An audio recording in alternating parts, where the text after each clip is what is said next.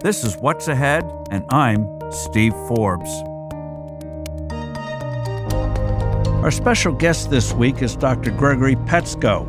He's at Harvard Medical School. He's a researcher, biochemist. He's held a number of positions in the medical world over the years.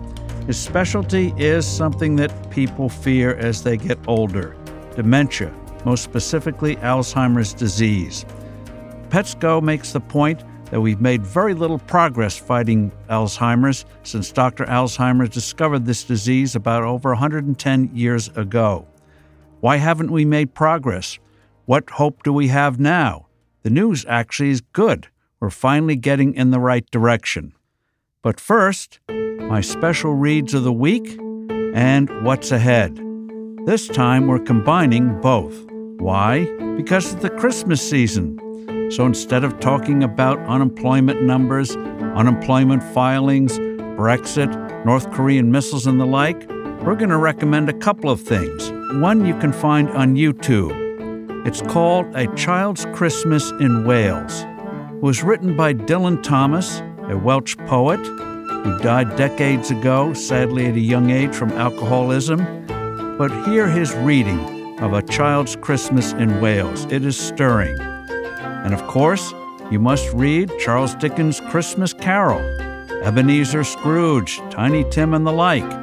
And you'll also be amused. Go online and find commentary. Was Ebenezer Scrooge really as bad as Dickens made him out to be? That'll give you a little diversion. Another thing to watch over this coming week for the holidays is a documentary. You can find it online, you can also find it in theaters. It's about the British Army in World War I. It's called They Shall Not Grow Old. It was put together by Peter Jackson, most famous for Lord of the Rings. Jackson's grandfather died at a young age from a gas attack in World War I. But what he's done here was take footage of the war and the voices of soldiers of the war that were recorded by BBC in the early 1960s. He's taken this footage and, with great technology, restored it to color and to the sounds and voices of that period. It's a startling achievement and gives what life was like in that hell of World War I, which, as Churchill rightly said, was Armageddon and profoundly changed the world. And finally, on a lighter note, Forbes this week is giving everyone the week off. Nothing much gets done between Christmas and New Year's. It's a paid holiday. Hope other companies do the same thing. Because you're not doing much work, don't feel guilty, just enjoy it. And finally, those wonderful words peace on earth, goodwill toward men. And now, my conversation with Dr. Petsko. Well, today we're pleased to have a special guest, Dr. Gregory Petsko. Uh, Greg, thank you so much for joining us. Thanks for having me. Uh, before we get into uh, the topic of today, the great uh, thing that people still inordinately fear, like we did cancer 40, 50 years ago before we really learned more about it and what we could do about it, uh, a little bit about your background. Uh, you uh, before we get to how you got into Alzheimer's and other neurological disorders, what you lightly call the soul eater, Alzheimer's. Um, you also have done work on obviously Parkinson's, ALS, uh, Lou Gehrig's disease. But uh, you're a biochemist. You're a member of the National Academy of Sciences, National Academy of Medicine, and the American Philosophical Society, which we'll touch on in a minute. At the moment, you're professor of neurology at the Ann Romney Center for Neurological Disorders at Brigham and Women's Hospital and Harvard Medical School in uh, Boston. Before that, you were director of the Alzheimer's Disease Research Institute of the Weill Cornell Medical College. You have a uh, distinguished wife, Laurie Glimcher, who was dean of Weill Cornell and is now CEO of the Dana Farber Cancer Institute. You went to Princeton and you majored in classical literature. Originally, I switched to chemistry at the end. And uh, you were a Rhodes Scholar. But when you were going to Oxford, you wanted to study epic poetry, and you ended up with molecular biophysics, enzymes, and the like. So, how did you go from uh, Homer to uh, molecular biophysics? so, the good thing about a Rhodes Scholarship is it allows you to study anything you want for two or three years. And I decided, having switched to science as an undergraduate, that I would switch back to classical literature for a while and redo my first love, as it were. Um, so I applied to work with a man named Maurice Bowra, Sir Maurice Bowra, who was at that time the leading classicist in the world and was the vice chancellor of Oxford University. Which means he was running the place. He was running the place, and he he accepted me, and so that was great. And at that time, all the Rhodes Scholars traveled to England together, the thirty-two of them in the United States, uh, by ship on the exactly the QE two, and that took about eight days. And about somehow in the middle of the voyage, I don't know exactly when, Maurice Bowra dropped dead of a heart attack, and I arrived in England with nobody to work for. So I had done research work at Princeton with a man who was British. And so I called him up from the United States and I said, I got nobody to work for. What should I do? And he said, You should go over and see David Phillips in the molecular biophysics program and do molecular biophysics. And because I was running out of coins to put in the phone machine, I said, Okay. Yes, I have to remind our uh, listeners that uh, once upon a time you had uh, payphones and That's right. used coins. and uh, before we get into how you uh, became interested in uh, neurological disorders, walk us through how you feel you're a better scientist and others would be better scientists by not getting so siloed, but also having an appreciation and a study of humanities as you did at Princeton and afterwards. I think that's a wonderful question, Stephen, and, and thank you for giving me a chance to talk about it. I currently hold an appointment at Harvard Medical School and Brigham and Women's Hospital in a subject in which I have never taken a course. Well, often in entrepreneurship, it's the outliers who see things that others don't and make the big breakthroughs. So we don't hold that against you here. well, and I think you put your finger on one of the reasons I've been somewhat successful is I've always tended to come in from the outside to something, and that's never bothered me. Hasn't bothered me that I'm not formally trained in something. If it interests me, I like to try to pursue it. I think there were two things I took away from my education, and two things that I would urge anybody who's in the educational process today to try to take away from theirs. One was I came away still loving to learn. They didn't beat it out of me. Lord knows they tried, but they didn't beat it out of me. Did they make you take uh, organic or inorganic chemistry and they did, but they also made me take sociology, anthropology, politics. This was a good thing. But the other thing I took away from my education was the belief that I could learn, that if there was something that I wanted to learn about, I would be able to learn about it. it might take time, might take a lot of hard work, but that I could do it. And so I haven't hesitated to move into new fields and to bring with me the stuff that I knew before. So that that's the first thing I'd say about my education. The second is I think the humanities have helped me more than the science that I that I took. I mean, now there were things I didn't take that I wish I had. I was department chair at Brandeis University for a while, and I wish I'd taken you taught abnormal, there what twelve years. Yeah, and I wish I'd taken abnormal psychology in college. That would have helped a lot as department chair. But never mind that.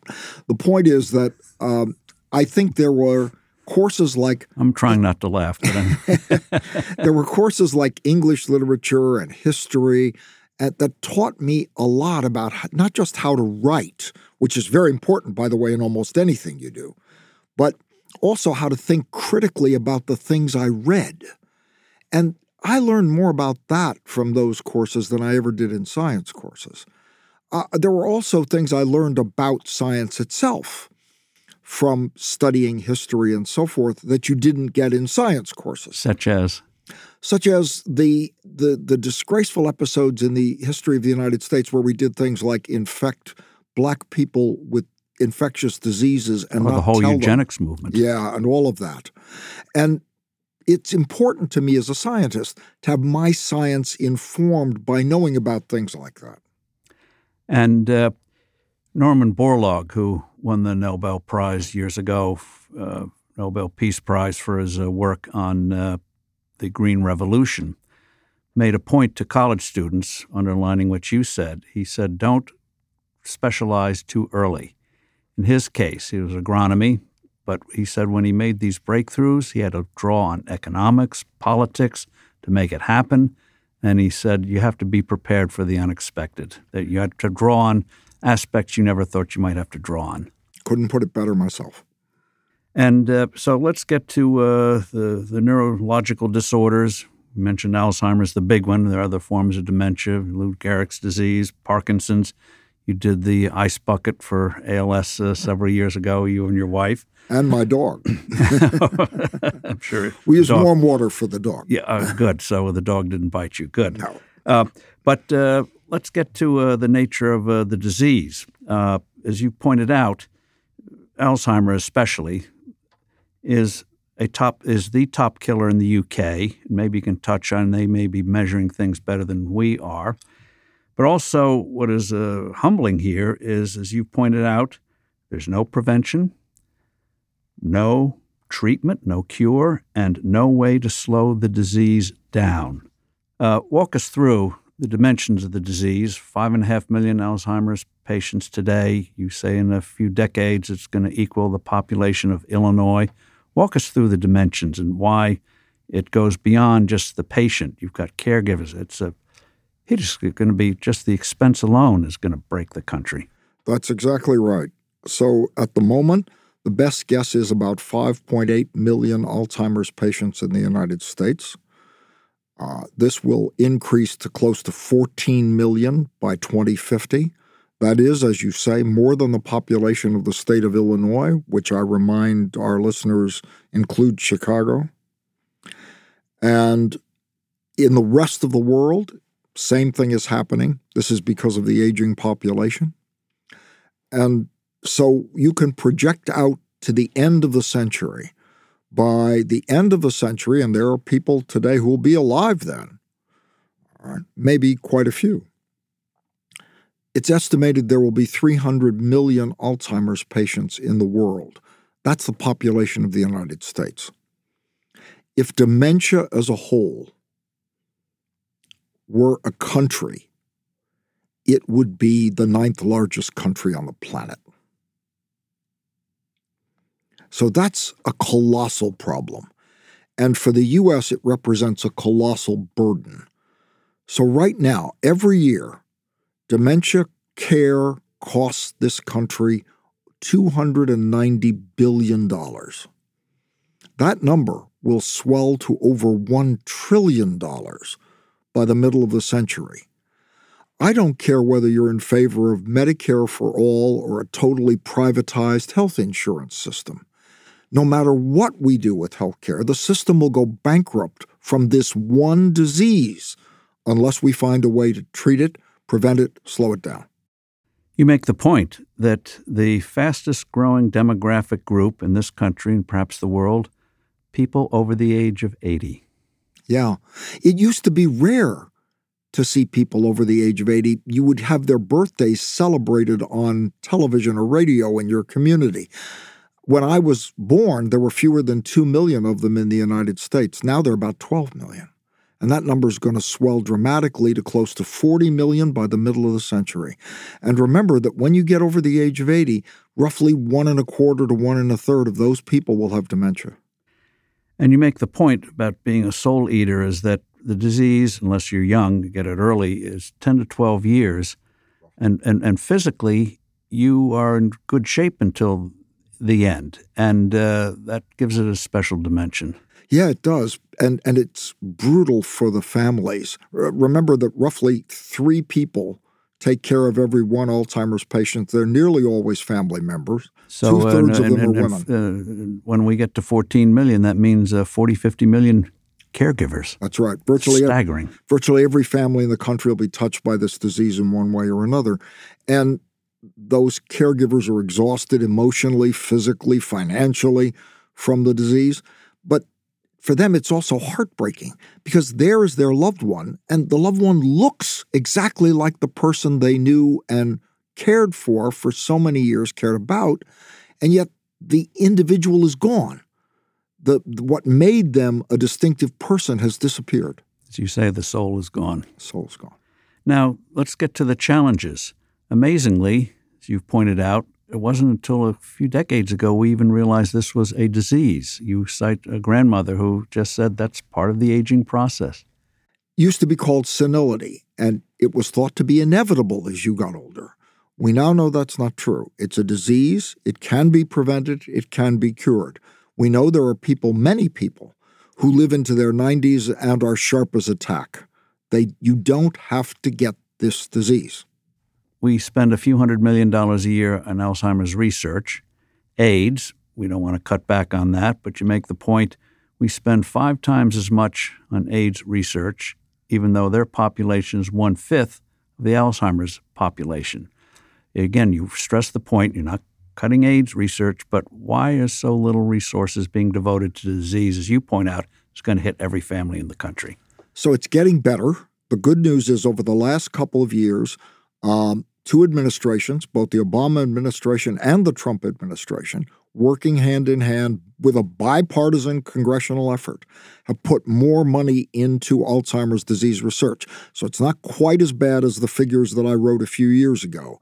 It's now more like $2 billion or close to $2 billion that's being spent on Alzheimer's research. And in the current budget, it's supposed to go up a bit more. That's good.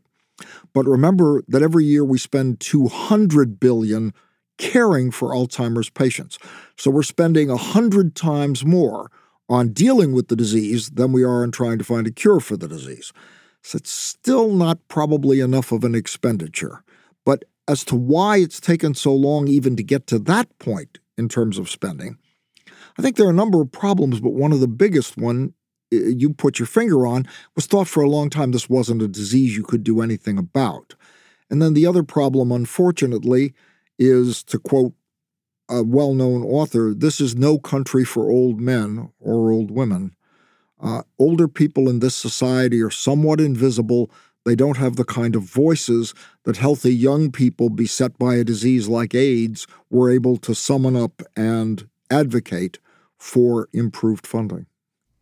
Um, in terms of uh, research, this gets to uh, Dr. Alzheimer himself. Alzheimer, well over 100 years ago, described the patient, August Dieter, and uh, what he de- what happened there and uh, what he discovered, and then uh, we're still learning from uh, Deter. So Alois Alzheimer was a young neurologist in Germany when uh, a man turn of the 20th century, right around 1900, 1905 when a man brought his wife to see him in his clinic. His, the man's wife was 51 years old. Her name, as you said, was August Deter. And she had begun, and she put it eloquently herself, she had begun to lose herself. She not only couldn't remember things well, but she couldn't function cognitively.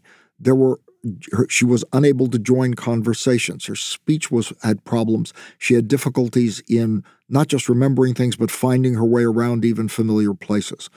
And what was striking about this to Alzheimer was he had seen similar things in patients suffering from what doctors in those days called senile dementia. But here was a woman 51 years old who had all of those symptoms and who told him that other members of her family had had them. In other words, this was a genetic case of the disease in a younger person. And August Deter was suffering from a, from a form of Alzheimer's disease called familial or genetic Alzheimer's disease that is inherited. And it often strikes early in the, your 40s or 50s, and it progresses very rapidly. And sure enough, she and, was dead within six years. And we don't yet know why, with a younger person, why the disease is so much more virulent than when you're older. We don't, but we know that if you do have early onset, it usually progresses faster. And by the way, that's true of almost every neurologic disorder like that. It's true of ALS, it's true of Parkinson's as well. Anyway, when Alois Alzheimer autopsied the brain of August Deter, he found an amazing thing he found that there was stuff in her brain that shouldn't have been there. One were dense aggregates outside of the nerve cells of her brain of what looked like misfolded or jumbled up protein, kind of like spaghetti. We'll get in a moment to folded. Exactly. He called those plaques. Uh, we now call them amyloid plaques, but he called them plaques. Inside the nerve cells of her brain, he found another dense aggregate of what turns out to be a different protein, and he called those tangles. We call them neurofibrillary tangles. And those plaques and tangles are to this day the hallmark of Alzheimer's disease. If on autopsy you find those things in the brain, then the diagnosis is Alzheimer's. And relate the story about uh, the drunk trying to find his car keys and why you think we focus so much on the plaques and tangles and not recognize that's a result of the disease, not the cause? That's a great question. So, Alzheimer noted in his paper in 1911, that's 108 years ago, he noted that the plaques in particular didn't seem to correlate well with the areas where August Deter was losing brain cells and brain volume. And so he wrote in that paper that he thought the plaques were a consequence of the disease, not the cause. But for the last 108 years, scientists have had exactly the opposite opinion for really no other reason than the fact that the plaques are right there, huge and them. obvious. Yeah. And the, the what you refer to is the old uh, what psychologists call the streetlight effect. And what is, it's a, an error in, in reasoning that occurs. And that is based on the old joke about the drunk looking for his keys under a lamppost. A policeman comes along and says, What are you doing? And the drunk says, I'm looking for my keys. And the policeman says, I'll help you. Where did you lose them? And the drunk says, Over there in that dark corner. The policeman says, Well, why are you looking for them here under the lamppost? And the drunk says, The light's better here. Right. Uh, why has it taken so long to move away from that? I mean, when you look at the history of diseases, we are we, we marvel in a horrified way with malaria, the biggest killer of all. Uh, why we never connected mosquitoes to the disease? It was vapors or something. Why, in the scientific age, for decades, right up to now, which gets to the 99.8% failure rate on drugs, we focus on the result and not realize something else might be at work? So I think this may belong more in your line of work than in mine. I seem to remember that in economics, there is something called maybe it's the sunk cost fallacy, right? The idea being that if you put a huge amount of investment into something, even if it seems to be failing, you can't bring yourself to admit that it was a bad decision. And so you just end up investing even more. Have I got that about right? You see it in politics too with failed programs. there you go. uh, well, scientists are not immune to this. We're human beings. And I think having invested a huge amount of time and effort in developing treatments that target the plaques, people were unwilling to admit that the plaques might be the wrong target and, and tended to double down on more stuff in the plaques. And of course, part of the thing with science, especially with trying to cure a disease, is you can nearly always find more you can do that you didn't do uh, and to make yourself think, well, only if we looked younger in patients, or only if we tried a higher dose, or only if we'd followed it for longer. You, there's always a way you can convince yourself that you could still get a successful trial. Now, for the layperson and understanding as you see it what goes wrong here, you point out, I'll call it a quality control machinery. You point out for 40 years, since for eons, that's what you could expect as a lifespan but after the age of 40, something starts to happen, and uh, the uh, quality control machinery doesn't work so much. You use the example of garbage trucks. W- w- walk us through uh, graphically what, what, what is unfolding here as we get older. So, the first thing you have to realize is that nature doesn't care a whole lot about us once we stop being able to reproduce effectively. So we're expendable. yeah, that's a, be- a crueler but more accurate way of putting it. yes, we are. And um, so the situation is basically this. As you get older, for reasons that are still not terribly clear, some of the things that worked well in your body when you were young don't work so well anymore you you begin to wear out. And that isn't just true of your joints for example or your hearing. It's also true of the machinery inside the cells of your body. And one of those machines is a, a machine that is designed to survey the proteins in your cell and make sure they're folded properly. Every gene in your body codes for a protein like hemoglobin your blood protein. It's coded for by the hemoglobin gene.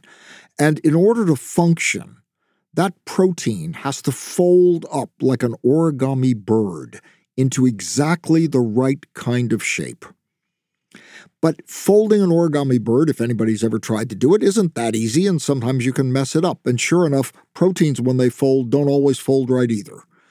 And so your body has a quality control machinery that ins- inspects proteins, and if it finds them misfolded, it takes them and puts them in one of two situations. One is it tries to refold them properly. Very clever. Sort only like just recycling. Yeah, only just discovered recently, and, and it works pretty well sometimes. But if that doesn't work, or sometimes even without trying it, protein goes into the trash can and gets degraded. In fact, it's more like a trash compactor or a garbage disposal. It really chews compare it up. The, uh, compare the right fold to uh, a, a, bird, the when the lack of folding looks like a crunched up piece of paper. Looks like a crumpled piece of paper, but a crumpled piece of paper that it turns out for some proteins, including the Alzheimer's proteins, has a very insidious property. That crumpled piece of paper – first of all, in large enough quantities, may be toxic to the cell. But second, that crumpled piece of paper has the ability to take a properly folded origami bird, unfold it, and make it look like itself. And therefore, you begin to get aggregates of these crumpled pieces of paper building up in the cell. Again, the cell has some machinery to detect those and get rid of them, but once again, that machinery doesn't work so well as you get older. Uh, you compare it to a truck driver. Hopefully, the truck driver takes the stuff to uh, the recycling plant rather than uh, the toxic garbage dump. Yep.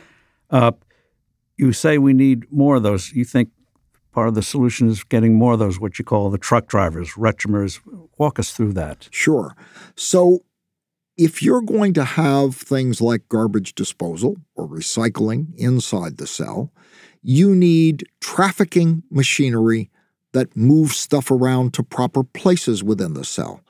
You probably learned, if you're my age or somewhat younger, you probably thought of cells as being like bags of stuff, proteins, DNA, and so forth, just floating around in a soup, kind of like noodles in chicken soup. It's not like that at all. The inside of a cell is so densely packed with material. You've it's com- like you've compared it to Times Square on New Year's Eve. Times Square on New Year's Eve is about exactly the packing density of the inside of a cell. And if you try to find a friend of yours uh, at Times Square on New Year's Eve, the only way you can do that is to give them a location. I'm going to meet you under the such and such sign or at this corner. And then you have to get yourself to that corner and they have to get themselves to that corner. And that's trafficking. And it turns out that as you get older, one of the things that starts to go wrong is trafficking. You don't traffic things properly. And the inability to traffic things properly in nerve cells in the brain contributes to the buildup of toxic materials and the destruction of the nerve cells that you see in diseases like Alzheimer's disease.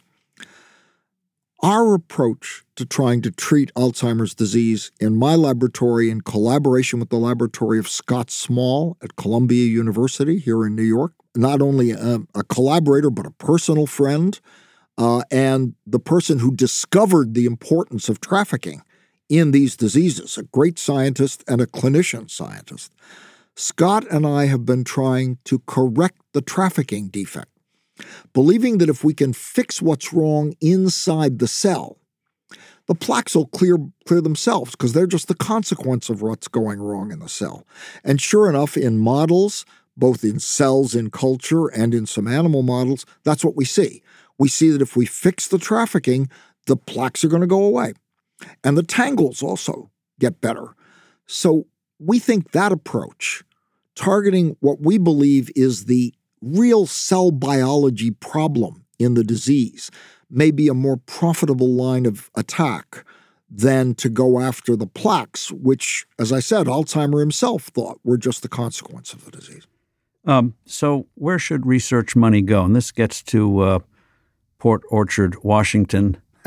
uh, uh, Douglas Whitney, you say the most important patient in the world. Describe that and it's genetic. Maybe uh, you, you, talk about cells. Maybe there's you know, other things we can do genetically. But describe uh, Douglas Whitney. Absolutely. So uh, you may all think that the most interesting man in the world is the guy in the Mexican beer commercial. No, not true. The most interesting man in the world, I think, is Douglas Whitney of Port Orchard, Washington. Now, Port Orchard is a suburb of Seattle, and the Whitney family have lived there for quite a long time. And during that time, the Whitney family have had a terrible problem. Roughly one in every two of the Whitneys has died in their 50s from Alzheimer's disease because the Whitney's family has a mutation in a gene that guarantees you'll get Alzheimer's disease in your late 40s or early 50s and that you'll die from it very quickly. And if that sounds like August Deter, the original Alzheimer's patient, it is same kind of mutation. Okay, slightly different, but very similar mutation. So Douglas Whitney's older brother, I think it was, died of Alzheimer's disease in his 50s. His mother died of Alzheimer's disease in her 50s. Something like 7 out of 12 of Doug Whitney's closest relatives have caught Alzheimer's disease early and died from it. That's awful business. Doug Whitney is my age. I'm 71.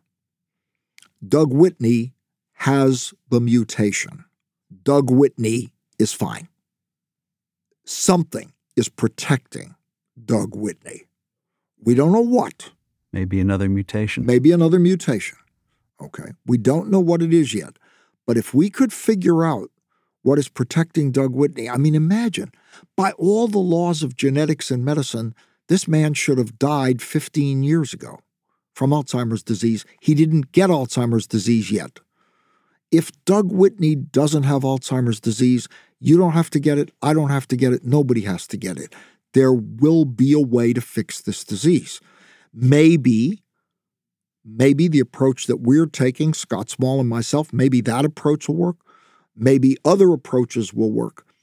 But I think understanding things like what is protecting people like Doug Whitney, there are other Doug Whitneys in the world, people who are not getting Alzheimer's who really ought to be, then we have a chance, I think, to do something about this disease finally. And in the case of uh, Douglas Whitney, you make the point. It's not that he works out more or that he does things that differently that would account for uh, his avoidance of uh, Alzheimer's. No, he's not in great shape at all, actually, uh, in that respect. Uh, I don't think he particularly watches his diet. It certainly doesn't look like it. He's a, a, nice person. I don't think he has much, I don't know about stress, but no, there's, there's nothing obvious environmentally. And remember, his whole family, which generally lived in the same area that he does and probably had similar diets, uh, one out of two of them get the disease. There's something else going on. As you say, it's probably another mutation. And if we could figure out what that was, then we'd have a valuable clue for not just how to treat the disease, but maybe how to prevent it. So, what are we doing with the Doug Whitneys of the world? Are we doing gene sequence? How, how are we trying to discover the magic formula? So it's a good thing that Doug Whitney is a nice guy because I think scientists and clinicians have done everything to that poor man but split his atoms. They have sequenced his genome. They've done tests on his blood. And I mean, it's, he's probably been poked or prodded more than just about any patient in history. But it's very hard to find what's protecting him because Doug Whitney is an N of one. Okay? He's an N of one, a single patient. If I compared his gene sequence to mine or to yours, there'd be thousands of differences and we wouldn't know which one mattered. If I compared it, the sequence to any of his other relatives, there'd be thousands of differences and we still wouldn't know which one mattered. We have to find another person in his family who is protected like he is and compare those two gene sequences. That will help us home in on what really matters. And that's possible. Doug Whitney has three children. At least two of them have the mutation, but they're not old enough yet for us to know whether or not they're protected. If they are, if whatever's protected him is inheritable, then with an N of two, with two patients, we have a chance of finding out what it is. So we'll have to wait and, and see uh, some time yet before we know whether that is a transmittable protection. Are there other families like Doug Whitney or August Deter around the world of people searching where uh, you can find that N2, N3 and see, see, see what you come up with? They're being searched for avidly right now. Uh, there are plenty of places, small pockets, where, especially if there's a lot of inbreeding, you find whole bunches of people with genetic Alzheimer's disease. I should point out to the audience that genetic form of Alzheimer's disease is quite rare. Only 5% of all cases of Alzheimer's disease are inheritable. So if you have a relative, a mother or father with Alzheimer's disease, for example, don't panic. Doesn't mean you're going to get the disease. There has to be a persistent pattern of inheritance for generations in your family, and it has to be traceable genetically, and that's rare. But there are places, there are villages in Venezuela, for example, and I think also in Colombia, where there are a lot of patients with the genetic form of Alzheimer's disease, and these are now being studied intently. You once called glaucoma Alzheimer of the eyes. Anything we can learn from that it's treatable that uh, might have some applicability as an outsider. People, I'm sure many experts say no way, but you, you look you look at things differently.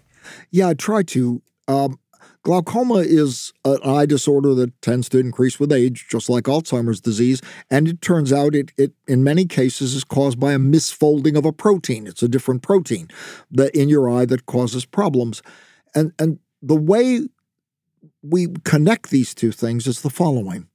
One of the real risk factors for glaucoma, as you may know, is high blood pressure. Chronic high blood pressure is a huge risk factor for glaucoma. Well, guess what? It's also the biggest risk factor I know of for Alzheimer's disease. Something you can do every day to prevent Alzheimer's disease relatively. You can never prevent it absolutely, but you can reduce your risk dramatically for Alzheimer's disease is to keep your blood pressure under control. If it's normally good, great, keep it that way. If it's high, get on medication to lower it.